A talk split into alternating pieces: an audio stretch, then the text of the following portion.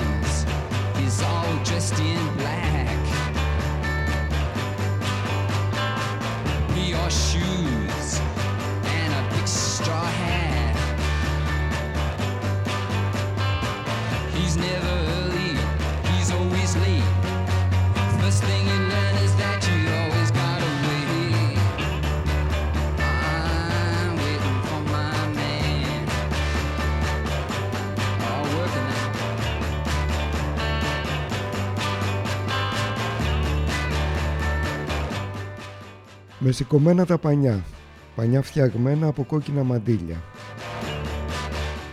Έτσι, το κόκκινο στο φόντο του γκριζό μαύρου ουρανού. Και ξεκινήσαμε με κάτι κλασικό πλέον.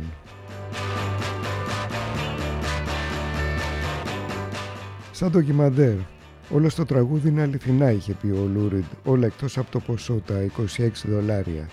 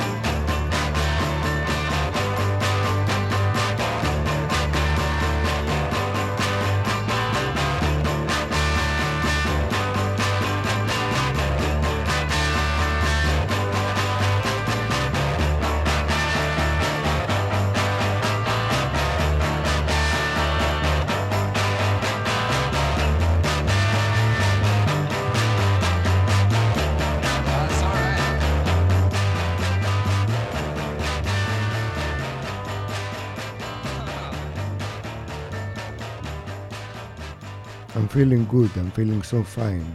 Until tomorrow, but that is just some other time. Ο David Bowie σε μια συνέντευξή του το 2003 είχε πει «Έπαιξα το Waiting for the Man στη Βρετανία με το συγκρότημά μου πριν καν κυκλοφορήσει το άλμπουμ στην Αμερική. Μιλάμε για ένα αριστούργημα. Ένας φίλος μου είχε πάει στη Νέα Υόρκη για να δουλέψει με τον Άντι Γόρχολ στο The Factory και καθώς έφευγε ο Άντι του λέει «Α, μόλις έφτιαξα για αυτό το άλμπουμ με κάποιους τύπους. Ίσως να το έπαιρνες μαζί σου πίσω στην Αγγλία να δεις αν μπορεί να υπάρξει κάποιο ενδιαφέρον εκεί». Και ήταν ακόμα η δοκιμαστική εκτύπωση σε βινίλιο, δεν υπήρχε ούτε εταιρεία να το κυκλοφορήσει ούτε τίποτα.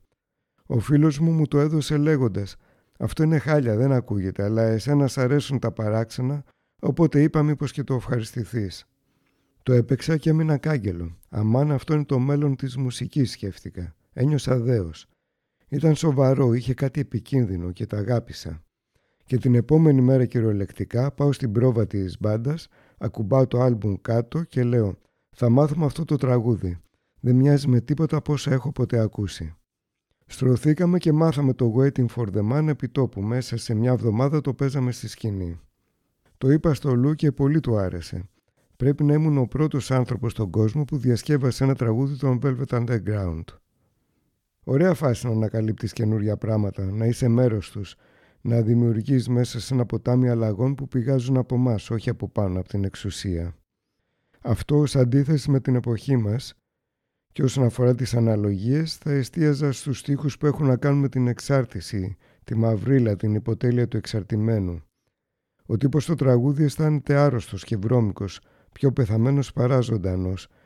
Και όταν του λένε «Ει ασπρουλιάρι, τι γυρεύεις εδώ σε μια μαύρη γειτονιά, θα κορίτσια μας κυνηγάς; Όχι, ούτε που μου πέρασε από το μυαλό απαντά. Ένα φίλο περιμένω. I'm waiting for my man. Δεν έρχεται ποτέ νωρίς, πάντα αργεί. Το πρώτο πράγμα που μαθαίνεις είναι ότι πάντα πρέπει να περιμένεις.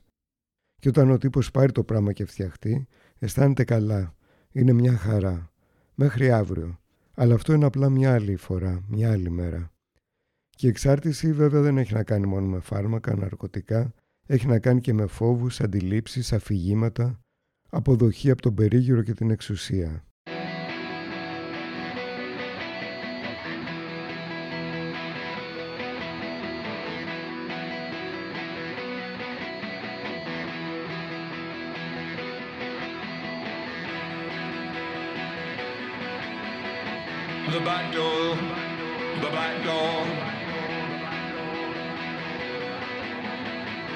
Black door's open.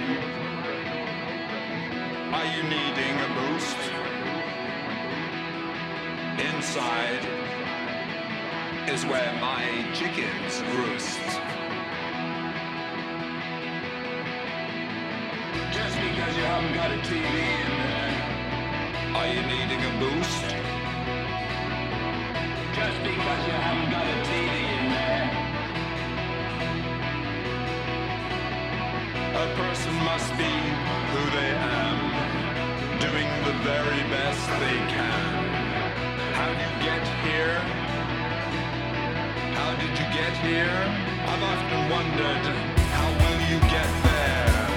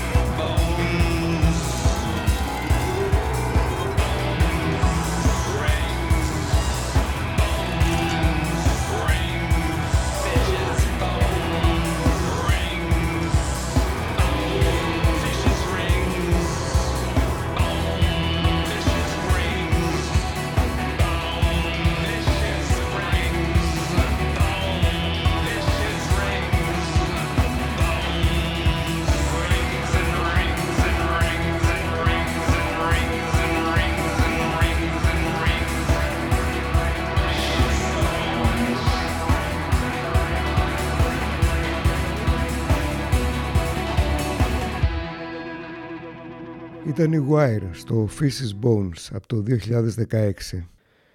Και ευτυχώς, ευτυχώς που είχαμε κάνει και την τρίτη δόση, λένε οι κακομύριδες και τα καθάρματα, γιατί αλλιώς, αλλιώς θάνατος, εντατική και μόνος. Γιατί, γιατί έτσι λένε τα τσιράκια του καθεστώτος, με πτυχίο ή χωρίς.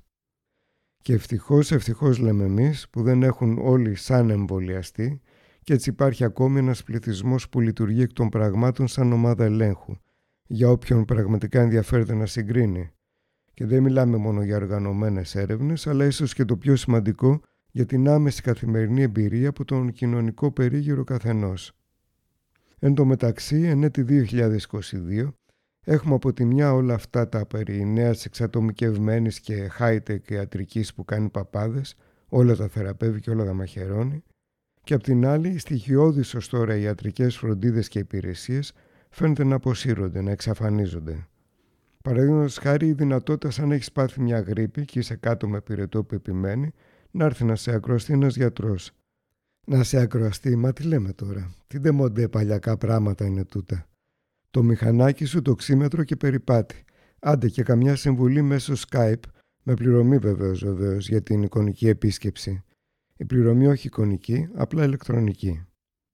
Έτσι, για να επικρατήσει το νέο παράδειγμα, πρέπει το παλιό να καταστραφεί, εσκεμμένα, όχι επειδή έτσι το έφεραν οι καταστάσεις και τι να κάνουμε.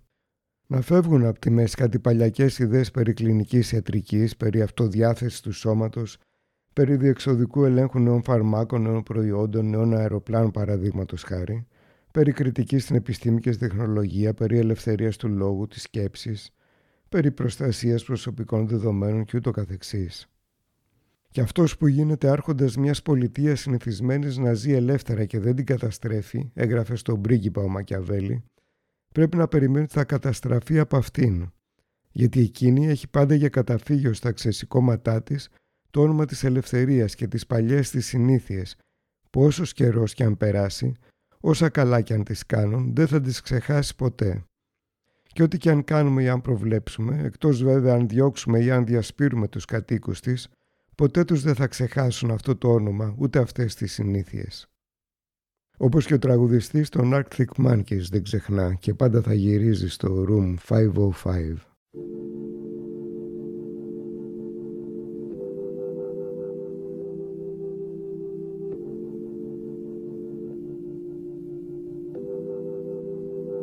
I'm going back to 505. If it's a seven hour flight or a 45 minute drive.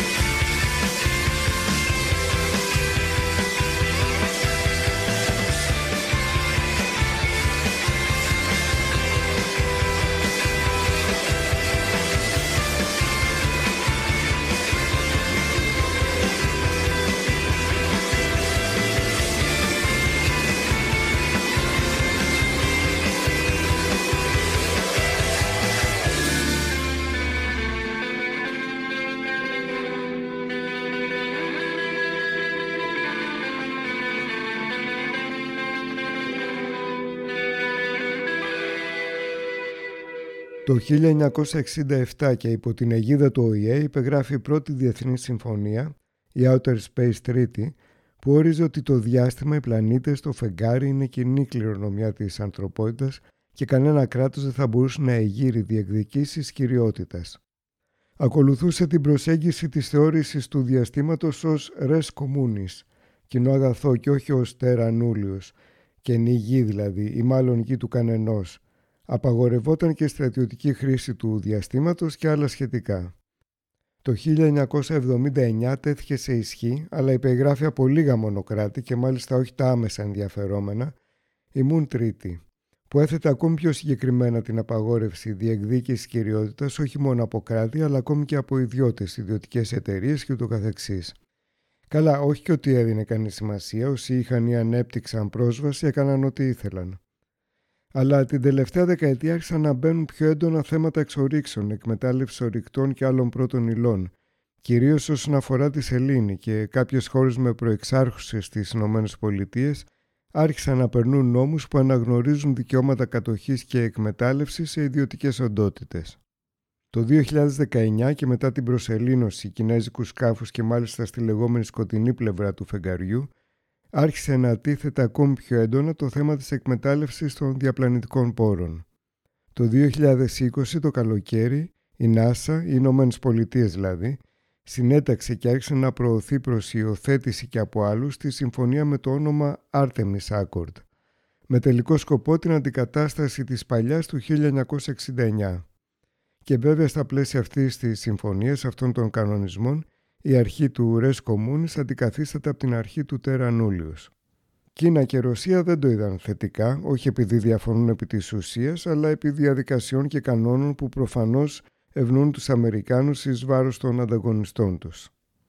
Ο Κυρμπέζος πάντως, πιθανά και μέσα από τίποτα συννεφάκια κόκας, άρχισε να παραμιλά για την επίγηση του διαστήματος. Και η NASA προκυρήσει διεθνή διαγωνισμό για τον σχεδιασμό πανέξυπνης διαστημικής τοαλέτας προς χρήση των πληρωμάτων που θα ταξιδεύουν για άρη. 12 μηνάκια να πάνε και 12 να έρθουν λέει. Ποιο είναι όμως το θέμα, η τουαλέτα θα πρέπει να ανακυκλώνει πλήρως, εντελώς, να μην πηγαίνει τίποτα χαμένο. Όχι πράσινη, κατά πράσινη μιλάμε. Σε εκείνη τη συνέντευξη που αναφέραμε στην αρχή της εκπομπής, ο Μπόι μίλησε και για το τραγούδι Space Oddity. Στην Αγγλία ανέφερε πίστευαν πάντα ότι γράφτηκε για την προσελήνωση του Απόλλων 11 το 1969. Αλλά στην πραγματικότητα το εμπνεύστηκα βλέποντας πολλές φορές την Οδύσσια του διαστήματος 2001 του Kubrick Είχα κολλήσει με αυτή την ταινία, ήταν μια αποκάλυψη και το τραγούδι μου προέκυψε αβίαστα, σαν να ξεπίδησε από μόνο του. Το πήρε όμω η Βρετανική τηλεόραση και χρησιμοποιήθηκε ως μουσική υπόκρουση στη μετάδοση της προσελήνωσης. Είμαι σίγουρος ότι δεν άκουαν πραγματικά, λέει γελώντας. Καμία σημασία δεν έδωσαν στους στίχους. Προφανώς κάποιος ανώτερος διοικητικός του BBC είπε «OK, αυτό το διαστημικό τραγούδι Major Tom και Ground Control και τέτοια, θα πηγαίνει γάντι». Ε, ναι, μα ο χαρακτήρας στο τραγούδι έχει εγκλωβιστεί στο διάστημα, κύριε Τάδε. Κανείς δεν είχε τα κότσια να το πει αυτό στον παραγωγό. Εμείς θα το ακούσουμε από τον Σέου Ζόρζ, μια διασκευή που είχε ενθουσιάσει και τον ίδιο τον Μπόι. Αλλάζουν και τα λόγια του τραγουδιού, η ιστορία εκτελήσεται στη γη και η απόδραση, η απομάκρυνση δεν οδηγεί αναγκαστικά σε χάσιμο, σε μοναξιά. Δίνεται μια κατεύθυνση, αφήνουμε τα παλιά με κατεύθυνση νότια, νέα ζωή γαλάζιος ουρανός, όπως λένε οι τελευταίοι στίχοι.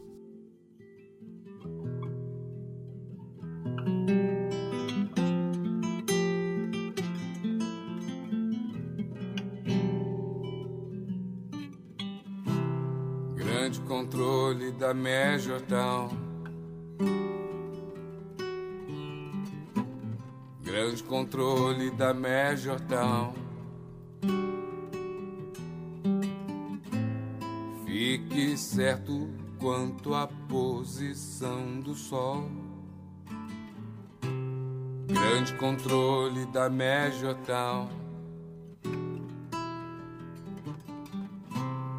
Vejo seus olhos contra o sal.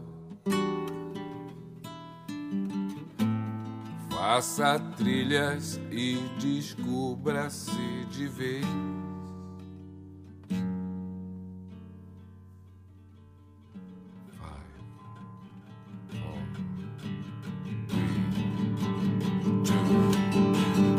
Esse é o grande controle da Major Down.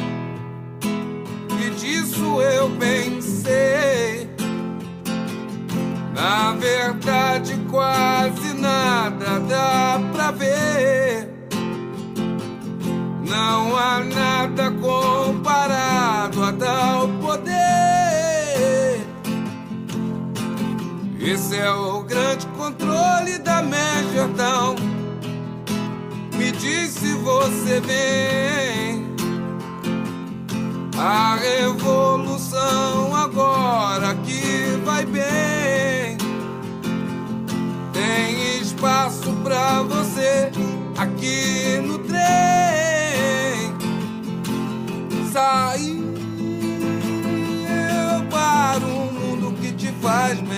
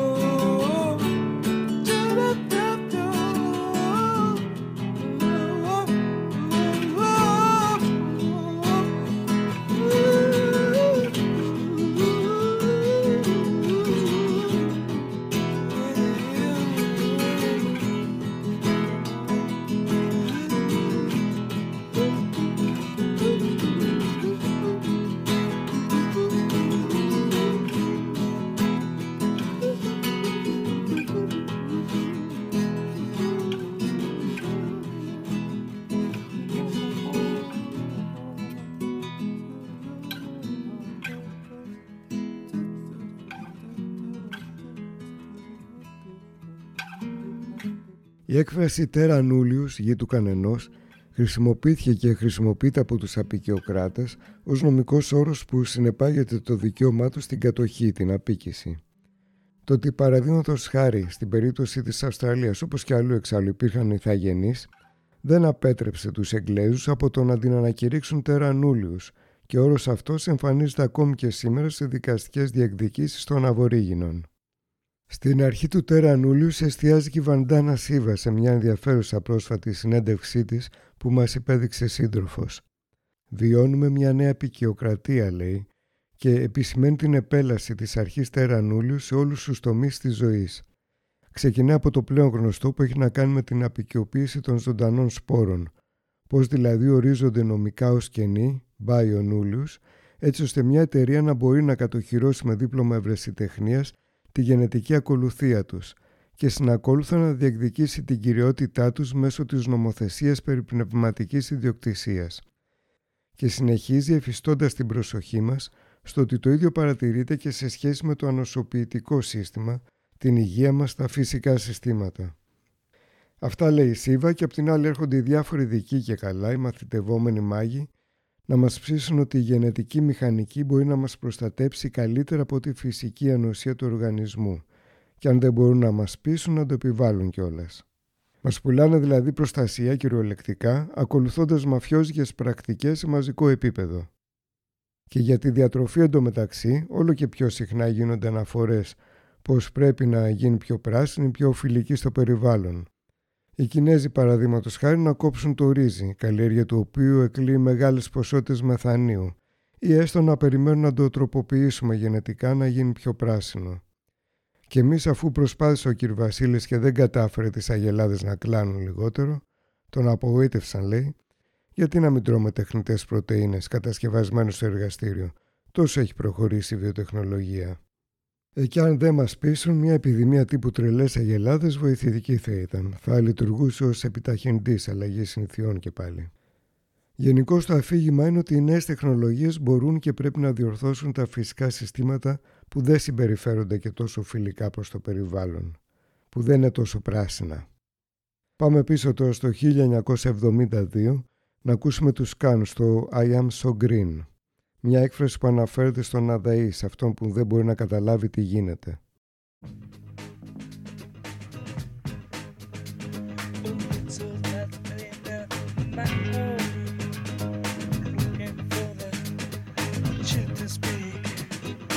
Just right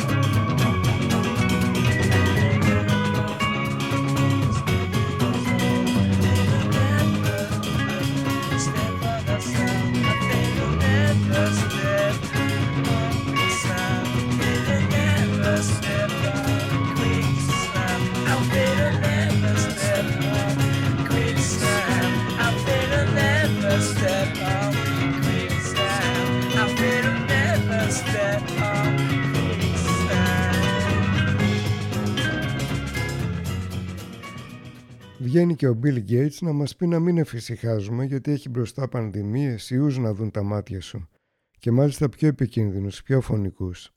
Μας απειλεί μιλώντας την τελική οστή ως κάποιος που ξέρει και γιατί ξέρει. Επειδή ως επιτυχημένος επιχειρηματίας είναι πανέξυπνος και διαβαστερός, επειδή ως επιτυχημένος φιλάνθρωπος ενδιαφέρεται και πονάει, είναι ψυχούλογυρ Βασίλης. Είναι βέβαια και κάποιοι παλιοχαρακτήρες που θα έλεγαν ότι τα λέει αυτά ως μπροστινός αυτών που θα ήθελαν ή θα μπορούσαν.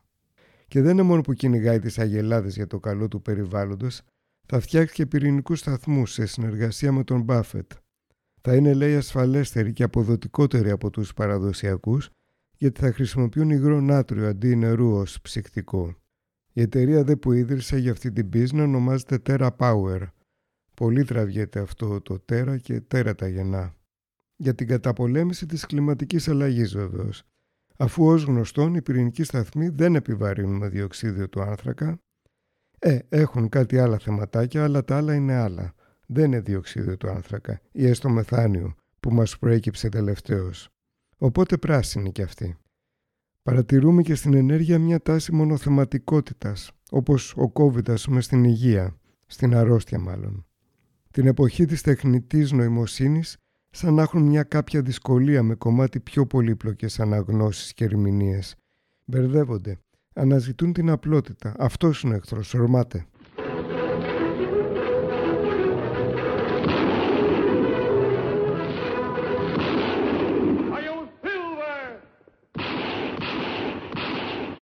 Οι Γάλλοι που το 70% της ενέργειας που χρησιμοποιούν που έρχεται από πυρηνικά εργοστάσια κατάφεραν και πέρασαν στην Κομισιόν απόφαση χαρακτηρισμού της πυρηνικής ενέργειας ως πράσινης.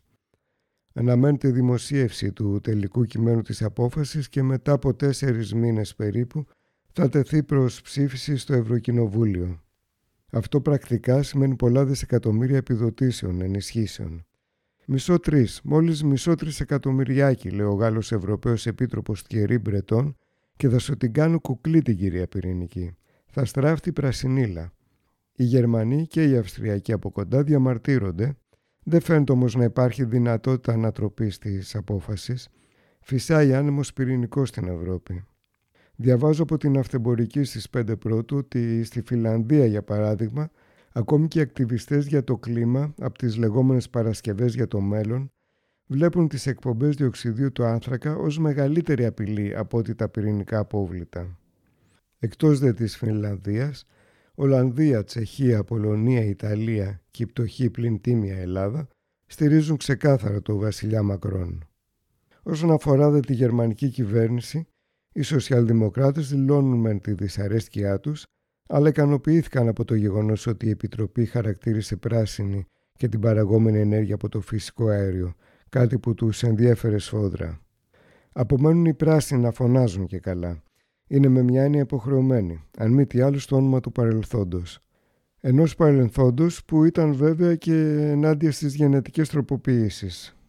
Αφού όμως τώρα γίναμε GMO friendly, ας κρατήσουμε κάτι από τα παλιά έτσι για τα μάτια τουλάχιστον μην τα κάνουμε όλα ίσιομα με τη μία, σιγά σιγά. Ο Captain Beefheart and his Magic Band στο Electricity.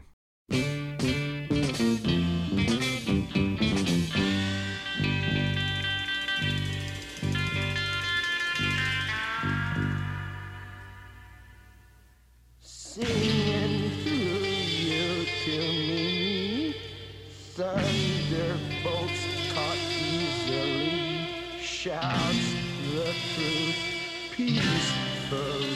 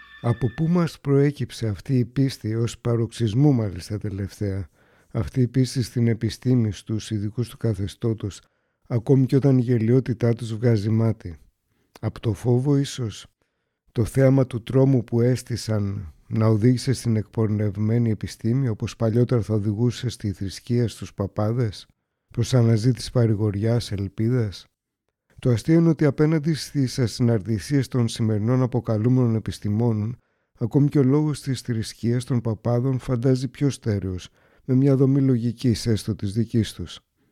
Βγάζουν προς τα έξω μια αντίληψη και καλά, λες και είμαστε στον 19ο αιώνα ή παλιότερα, όπου ο μοναχικός επιστήμονας δουλεύει παθιασμένα στο φτωχικό του εργαστήριο για να ανακαλύψει νέα πράγματα για το καλό της ανθρωπότητας.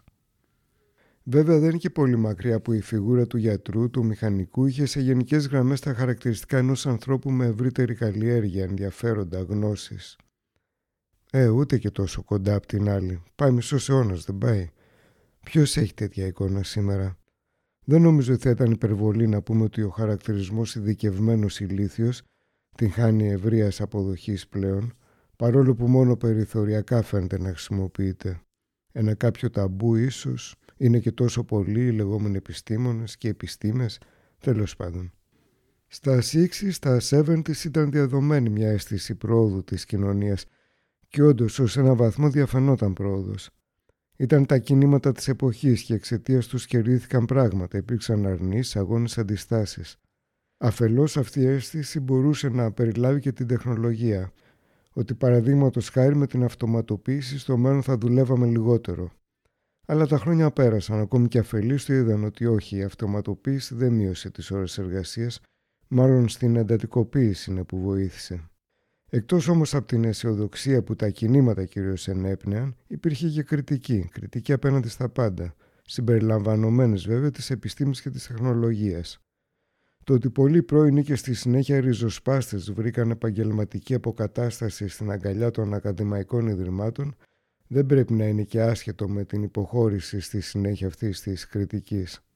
Εν τω μεταξύ πιο πριν είχε προηγηθεί η ατομική βόμβα, ακόμη πιο πριν τα χημικά αέρια στον Πρώτο Παγκόσμιο Πόλεμο.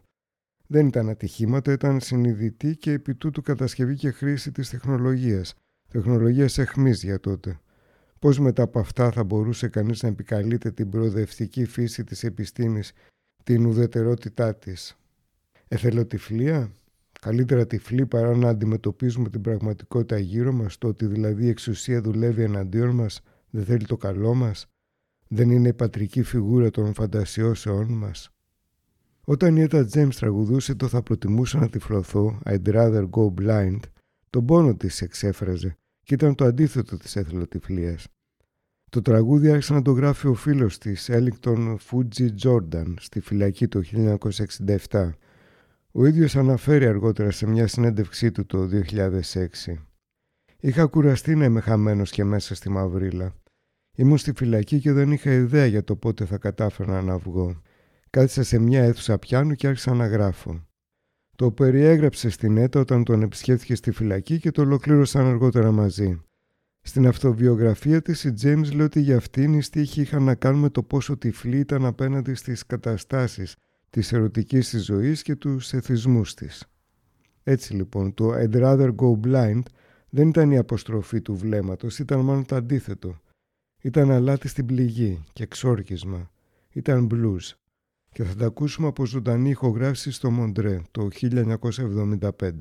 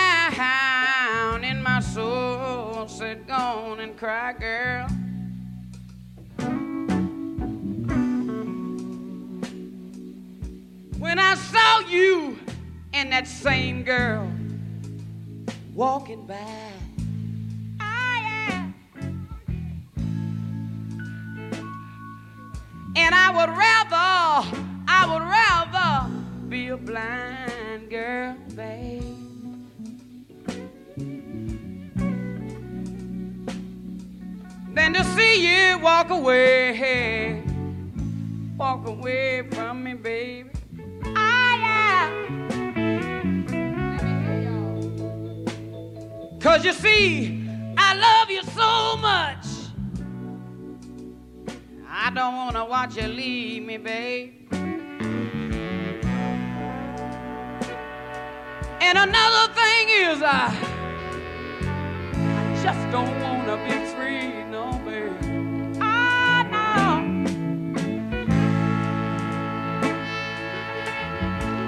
Now listen.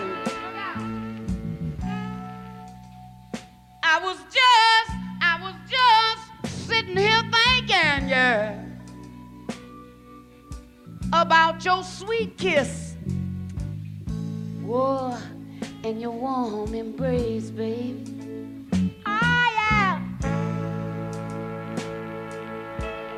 When the reflection in the glass that I held to my lips, babe.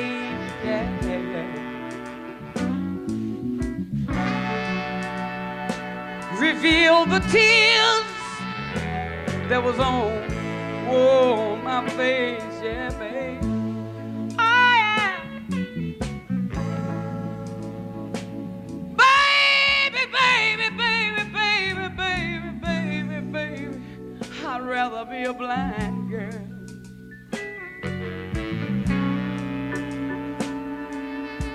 Oh, I'd rather be a blind girl than to watch you walk away from me,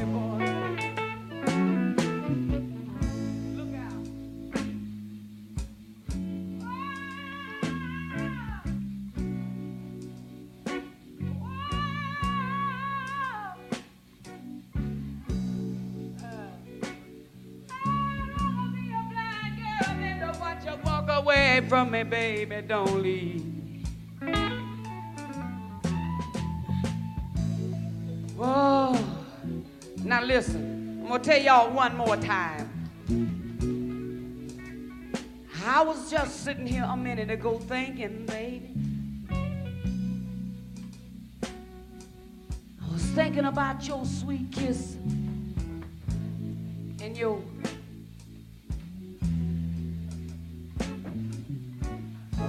thinking about your sweet kiss and your ooh la la la la la la la la la la.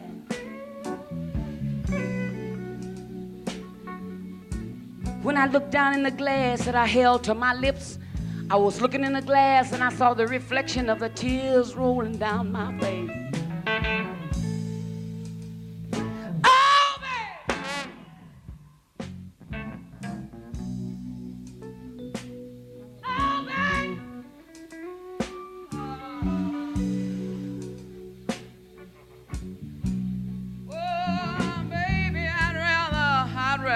you're blind.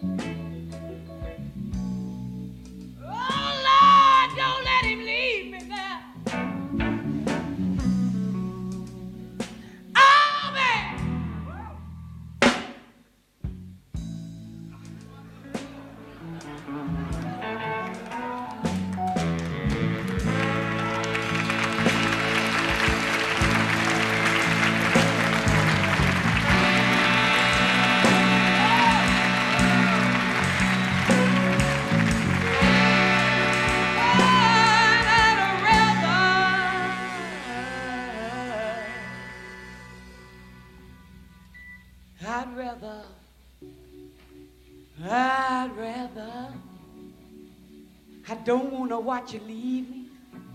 I can't stand to see you go. Whoa, babe. I'd rather be a blind girl.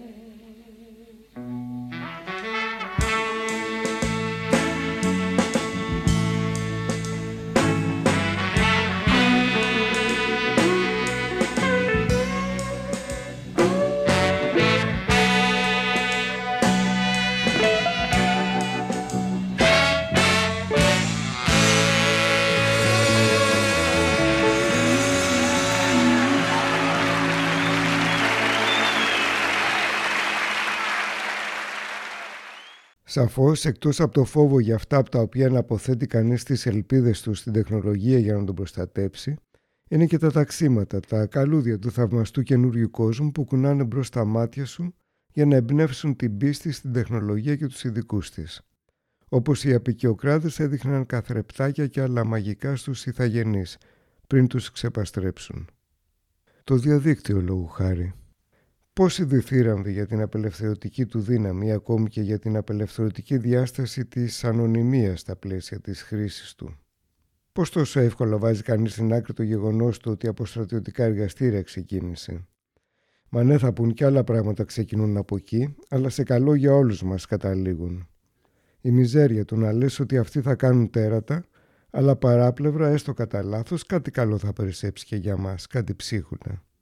Ναι, σίγουρα περισσεύουν καλά και το χρησιμοποιούμε το ίντερνετ ως εργαλείο, αλλά και απελευθέρωση. Μπορεί κανείς να ισχυρίζεται πλέον κάτι τέτοιο; Δεν είναι πια σαφές ότι εργαλείο ελέγχου, διαχείριση αντιλήψεων και συμπεριφορών έχει γίνει και ότι οι μέρες ελεύθερης διακίνησης ιδεών μάλλον μετρημένες είναι; Και ναι, εντάξει, σε αυτή την κοινωνία ζούμε και αυτή την τεχνολογία έχουμε. Τι να κάνουμε, να πάμε σε σπηλιές να ζήσουμε περιμένοντας την τεχνολογία της αταξικής κοινωνίας; Όχι βέβαια, αλλά πρέπει να είμαστε προσεκτικοί με τα καθρεπτάκια που μας προσφέρουν. Να χρησιμοποιούμε μεν αυτά που πραγματικά χρειαζόμαστε, διατηρώντας όμως τις επιφυλάξεις μας. Να ψάχνουμε τις μεσοπρόθεσμες και μακροπρόθεσμες επιπτώσεις. Να έχουμε στο νου μας για το που μπορούμε να οδηγηθούμε τελικά μέσα από τα μονοπάτια της ευκολίας. Να έχουμε επίγνωση ότι τα συμφέροντά μας δεν είναι ίδια με αυτά των αφεντικών. Να βάζουμε όρια, όπως έχουμε βάλει και στο παρελθόν με τις γενετικές τροποποιήσεις, την πυρηνική ενέργεια και το καθεξής. Όλα αυτά βέβαια σημαίνουν κόπο, μελέτη, εγρήγορση, ψάξιμο και να μην έχει κανείς την ευκολία ως πρώτο κριτήριο. Το χακάρισμα της φύσης και του ανθρώπινου οργανισμού, του ανοσοποιητικού μας από μαθητευόμενους μάγους στην υπηρεσία των αρχόντων, θα έπρεπε να χτυπάει καμπανάκια. Ανταυτού είναι τρομακτικό να βλέπεις κάποιους να παραλληλίζουν παραδείγματος χάρη γενετικά σκευάσματα που πλασάρονται ως εμβόλια με τα κλασικά αποστηρωτικά εμβόλια του παρελθόντος – είναι αναφέρονται στην πενικυλίνη ως απόδειξη του σεβασμού που πρέπει να έχουμε απέναντι στον κάθε φάρμακο μαφιόζο. Είναι αποκαρδιωτικό να βλέπεις ακόμη και επαγγελματίες του χώρου της υγείας ή πιο σωστά της βιομηχανίας της υγείας να μην χαμπαριάζουν μία από την αναδιάρθρωση που συντελείται μπρος στα μάτια τους, από την μετατροπή εν τέλει της ιατρικής επιστήμης σε βιομηχανία κατασκευής ελεγχόμενης νοσηρότητας.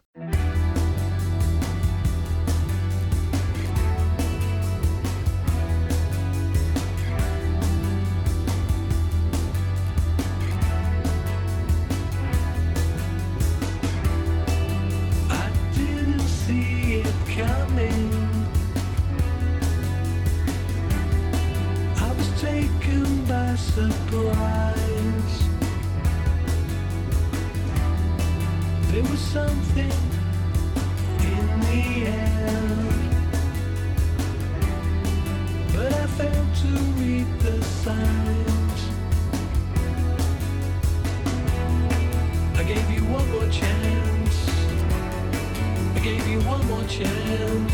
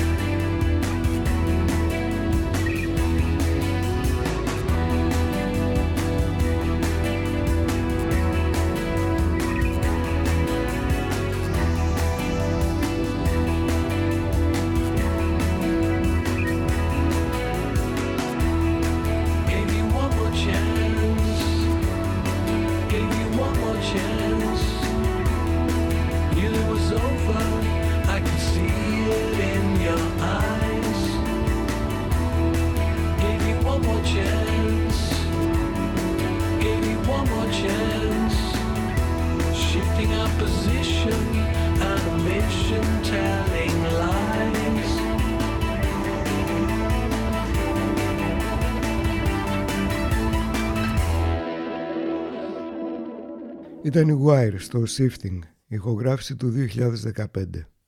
Και καθώς φαίνεται η παρούσα επιδημία να χάνει κάπως τη δυναμική της, μέχρι του σημείου μάλιστα να ακούγεται όλο και πιο συχνά από επίσημες πηγές ότι ναι μεν αρκετοί συνεχίζουν να πεθαίνουν με κορονοϊό αλλά όχι από αυτόν, οι αντιδράσεις των κρατών ποικίλουν. Κάποια φαίνεται να κηρύσουν λήξη, άλλα παίζουν παρατάσεις, άλλα παίρνουν ακόμη πιο σκληρά μέτρα. Μπορεί να τραβήξει μήνες ακόμη αυτή η ιστορία, αλλά όπως και να έχει, Φαίνεται να πλησιάζει η ώρα που τα κέρδη που συσσωρέθηκαν κατά τη διάρκεια της κατάστασης έκτακτης ανάγκης θα πρέπει κάπως, με διαφορετικό βηματισμό ανακράτος και στον όποιο βαθμό, να κατοχυρωθούν μακροπρόθεσμα, να αποκτήσουν την κανονικοποιημένη βερσιόν τους. Εκ των πραγμάτων ο πύχης πλέον των κριτηρίων και των προαπαιτούμενων για την κήρυξη μιας κατάστασης έκτακτης ανάγκης από πλευράς του κράτους έχει κατέβει πολύ χαμηλά. Οι δε αντιτρομοκρατικές καμπάνιες και εκστρατείες είχαν ήδη λειτουργήσει από χρόνια προς αυτή την κατεύθυνση. Είχαν προετοιμάσει το έδαφος. Νομοθεσίες που αφορούν τον εξαναγκασμό σε ιατρικές πράξεις όπως τα υποτιθέμενα εμβόλια και σε ελέγχους όπως τα τεστ διαμορφώθηκαν εξ αρχής ή αναθεωρήθηκαν και σίγουρα επεκτάθηκαν. Το θέμα του περιοδικού υποχρεωτικού εμβολιασμού δεν θα λήξει με την όποια λήξη της πανδημίας. Ίσα ίσα μάλλον τα δύσκολα είναι μπροστά μας. Η ψηφιακή χαρτογράφηση των δεδομένων μας και η σύνδεση διαφόρων βάσεων προχώρησε τεχνικά, προχώρησε και νομοθετικά. Μπαμ μπαμ, ο GDPR, ο Ευρωπαϊκός Γενικός Κανονισμός Προστασίας Δεδομένων, είναι νεκρός. Αιωνία του η μνήμη. Ίσως το χειρότερο να είναι η εξοικείωση και άνεση των υπηκόων με αυτό. Να θυμηθούμε και το ότι τα ψηφιακά πιστοποιητικά με αιχμή τον εμβολιασμό ήταν ήδη στα σκαριά από την Ευρωπαϊκή Ένωση πριν την εμφάνιση της COVID. Οι απαγορεύσεις μετακίνησης ή άλλου τύπου, για το καλό μας πάντα, απέκτησαν στοιχεία κανονικότητας και εφαρμόζονται πλέον σε κάθε ευκαιρία. Η επιβολή προστήμων το ίδιο. Λογοκρισία εξασκήθηκε και εξασκείται όχι τόσο αποτελεσματικά όσο θα ήθελαν, αλλά σε ικανό βαθμό και δεν συνάντησε ιδιαίτερες αντιδράσεις. Πέρα από την κλασική λογοκρισία δούλεψε ιδιαίτερα και το κομμάτι της παραποίησης, της συκοφαντίας, της οργανωμένης παραπληροφόρησης. Κάτι θα έμαθαν παραπάνω και ίσως το πιο κύριο προσάρμοσαν και επικαιροποίησαν σχετικές νομοθεσίες. Η εξοικείωση επίσης του κοινού με την ιδέα των γενετικών επεμβάσεων στο σώμα μας και η χαλάρωση ή και ακύρωση ευρωπαϊκών κανονισμών της σχετικής ευρωπαϊκής νομοθεσίας που απαγόρευε την απελευθέρωση γενετικά τροποποιημένων οργανισμών στο περιβάλλον ήδη από το καλοκαίρι του 2020 είναι μια πρόσθετη δυσκολία. Τηλέρωτα, τηλεργασία, τηλεψώνια, τηλεδιάσκεψη, όλα τα τηλετέτια, σαν έτοιμα από καιρό, πήραν τα πάνω τους. Τα αφεντικά παίξαν το δικαίωμα να έχουν πρόσβαση στα δεδομένα υγείας των εργατών καθώς και να χρησιμοποιούν σχετικά κριτήρια. Από την άλλη υπάρχει πολλοί κόσμος που αντιστέκεται έστω και παθητικά, αρκετοί δεν την ψάχνουν. Η κριτική έστω και εξ ανάγκης θα γίνει πιο ουσιαστική. Σίγουρα έχουμε μπροστά μας πολλή δουλειά και δυσκολίες. Αλλά έτσι κι αλλιώς είμαστε σκληρά καρύδια.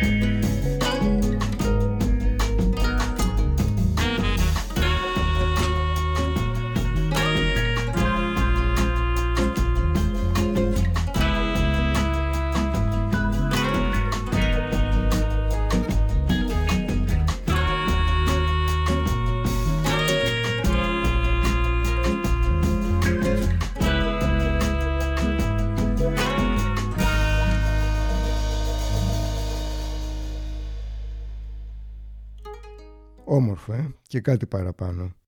Ήταν ο κύριος Τζεμπ Λόι Νίκολς, γνωστός ως Τζεμπ Λόι, μαζί με τους Cold Diamond and Mink στο Living It Up, που κυκλοφόρησε πέρυσι το καλοκαίρι. Ας μιλήσουμε για ποίηση τώρα. Σόμπρελα ποεσία. Ένα ποίημα του Χουάν Χέλμαν από τη συλλογή Los Poemas de Julio Greco, που έγραψε ανάμεσα στο 1981 και 1982. Σχετικά με την ποίηση, λοιπόν, θα υπήρχαν δύο-τρία πράγματα να υποθούν. Ότι κανείς δεν τη διαβάζει πολύ, ότι εκείνοι κανείς είναι λίγοι, ότι όλος ο κόσμος ασχολείται με το θέμα της παγκόσμιας κρίσης και με το θέμα της καθημερινής τροφής. Πρόκειται για ένα θέμα σημαντικό. Θυμάμαι όταν πέθανε από πείνα ο θείος Χουάν, έλεγε ότι ούτε που θυμόταν να φάει και δεν υπήρχε πρόβλημα. Όμως το πρόβλημα ήταν μετά. Δεν υπήρχε χρήμα για το φέρετρο και όταν πέρασε τελικά το φορτηγό του Δήμου για να τον μεταφέρει, ο θείος Χουάν έμοιαζε με πουλάκι. Αυτοί από τον Δήμο τον κοίταξαν με υποτίμηση ή περιφρόνηση. Μουρμούριζαν ότι πάντα τους ενοχλούν, ότι αυτοί ήταν άνθρωποι και θάβαν ανθρώπους και όχι πουλάκια σαν το θείο Χουάν. Πόσο μάλλον που ο θείος συνεχώς τραγούδαγε πιου πιου σε όλο το ταξίδι μέχρι το κρεματόριο του Δήμου και σε αυτούς τους φαινόταν ως έλλειψη σεβασμού και ήταν πολύ προσβεβλημένοι. Και όταν του έδιναν ένα χαστούκι για να κλείνει το στόμα, το πιου πιου πέταγε στην καμπίνα του φορτηγού και αυτοί αισθάνονταν ότι τους έκανε πιου πιου μέσα στα κεφάλια τους. Ο θείος Χουάν έτσι ήταν, του άρεσε να τραγουδά και δεν έβλεπε γιατί ο θάνατος ήταν λόγος να μην τραγουδά. Μπήκε στο φούρνο τραγουδώντας πιου πιου. Βγήκε η τέφρα του και πίαρε κομματάκι και οι σύντροφοι του Δήμου κοίταζαν τα παπούτσια τους γκρι από ντροπή. Αλλά, επιστρέφοντας στην ποίηση, οι ποιητές τώρα περνάνε αρκετά άσχημα. Κανείς δεν τους διαβάζει πολύ. Εκείνοι κανείς είναι λίγοι. Η τέχνη έχασε έγλη. Για ένα ποιητή είναι κάθε μέρα πιο δύσκολο.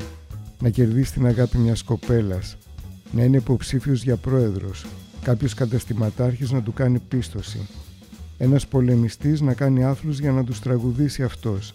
Ένας βασιλιάς να του πληρώνει κάθε στίχο με τρία χρυσά νομίσματα.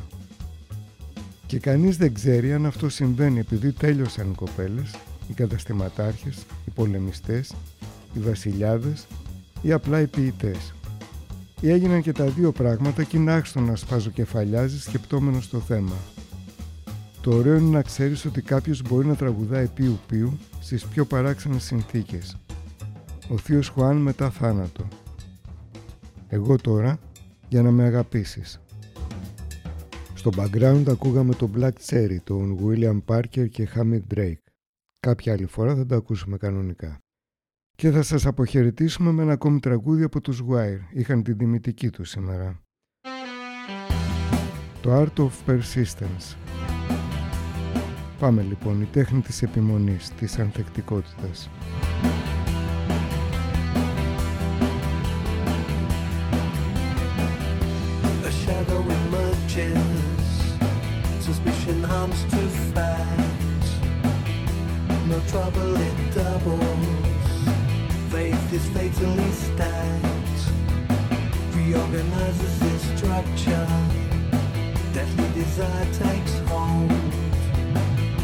Part of the passage between once young and old.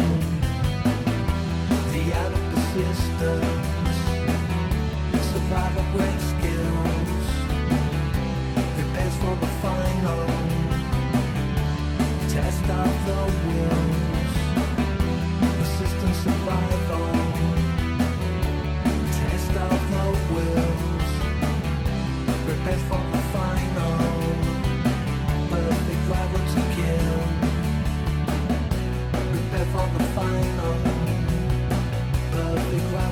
kill. Perfect rival to kill. Perfect rival to kill. Under black eyes, smoke signals are blown. The immunity network is both scattered and worn by the best of good fortune. He's a hunch what's in store, and certain what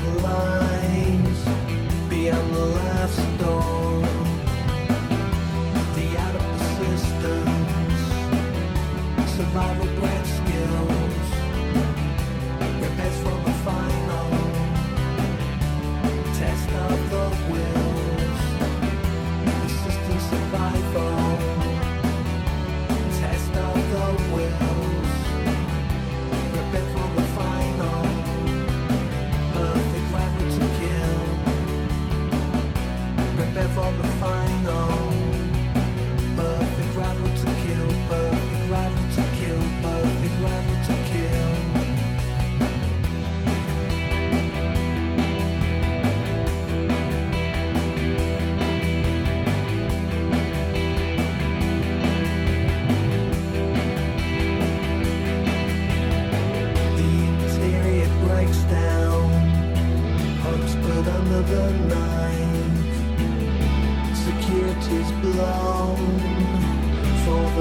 Dentist wife.